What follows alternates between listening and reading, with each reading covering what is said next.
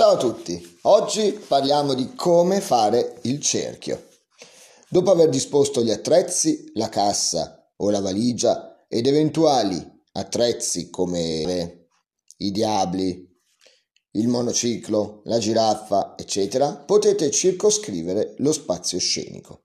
Un consiglio economico per i giocolieri, acrobati, clown, fantasisti e simili, create un cerchio ampio per permettere al maggior numero di spettatori di vedere bene lo spettacolo. Di solito pagano le prime due file di spettatori, quindi più sono ampie le file.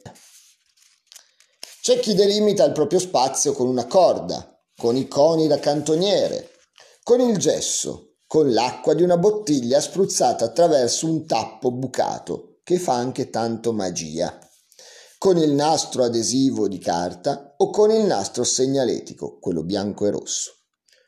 Una volta eseguita questa operazione, accendete la musica selezionando un brano invitante e festoso.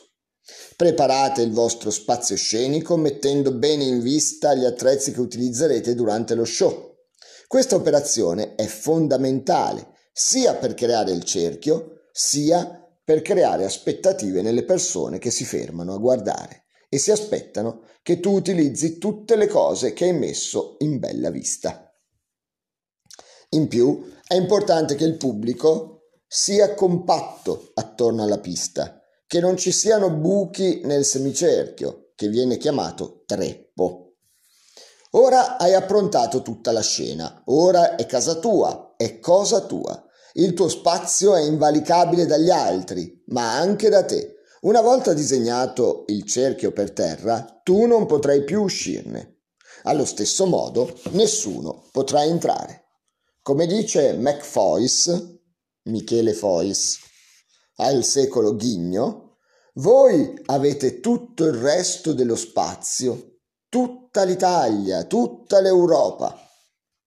Mentre continui con la preparazione, scherza con i passanti, accoglili nel modo, nel modo migliore, sorridente e piacevole, scaldali. Devi essere una persona attiva e un vero e proprio venditore imbonitore, dunque non essere timido. Fai in modo che la folla si avvicini a te. Questo ti aiuta a connetterti meglio con le persone permette loro di sentire tutto quello che dici e ti assicura del fatto che la folla non sarà d'intralcio alla gente che passerà e neanche il contrario. Possiamo coinvolgere immediatamente il pubblico invitandolo a provare un applauso o un conto alla rovescia o a urlare. Alcuni artisti dividono il pubblico in due o più settori e li fanno gareggiare tra loro incitando il settore meno reattivo a competere con il settore più rumoroso ed entusiasta. Fare applaudire il primo pubblico, il pubblico base come lo chiamo io, farlo gridare o contare serve per richiamare altro pubblico. Un treppo pieno di gente è più facile da coinvolgere e da mantenere. Le prime file, ad esempio, si sentono in obbligo di abbassarsi e sedersi in modo che anche quelli dietro possano vedere o seguire lo spettacolo e quindi rimarrà per tutto lo spettacolo. Una volta che avrai creato un cerchio compatto di almeno due file di spettatori, saprai che lo show comincerà nel migliore dei modi. Se non riesci, Comincia quando hai almeno una decina di spettatori e poi datti da fare per creare un vero cerchio. Ricorda sempre che folla chiama folla. Sempre che tu ci sappia fare, che tu ci metta tutto l'impegno, l'entusiasmo e il cuore possibile. Riscalda il pubblico, fallo applaudire, fallo ridere, coinvolgilo il più possibile e sarà tuo Leo Bassi. Non voglio che applaudiate, voglio che gridiate di terrore.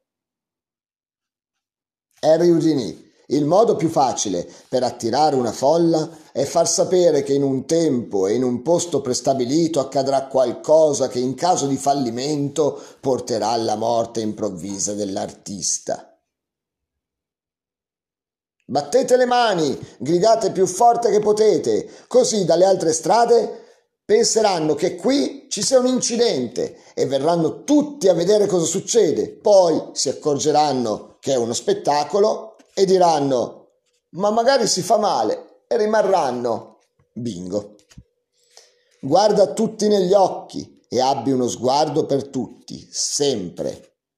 Con l'allenamento questo ti verrà naturale, ma vedrai una grandissima differenza tra farlo e non farlo.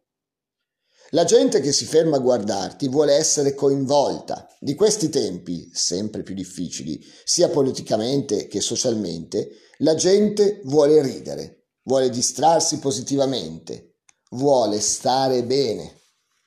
Le persone potrebbero aver già visto tutto, ma ti guarderanno comunque se sei capace di farle ridere.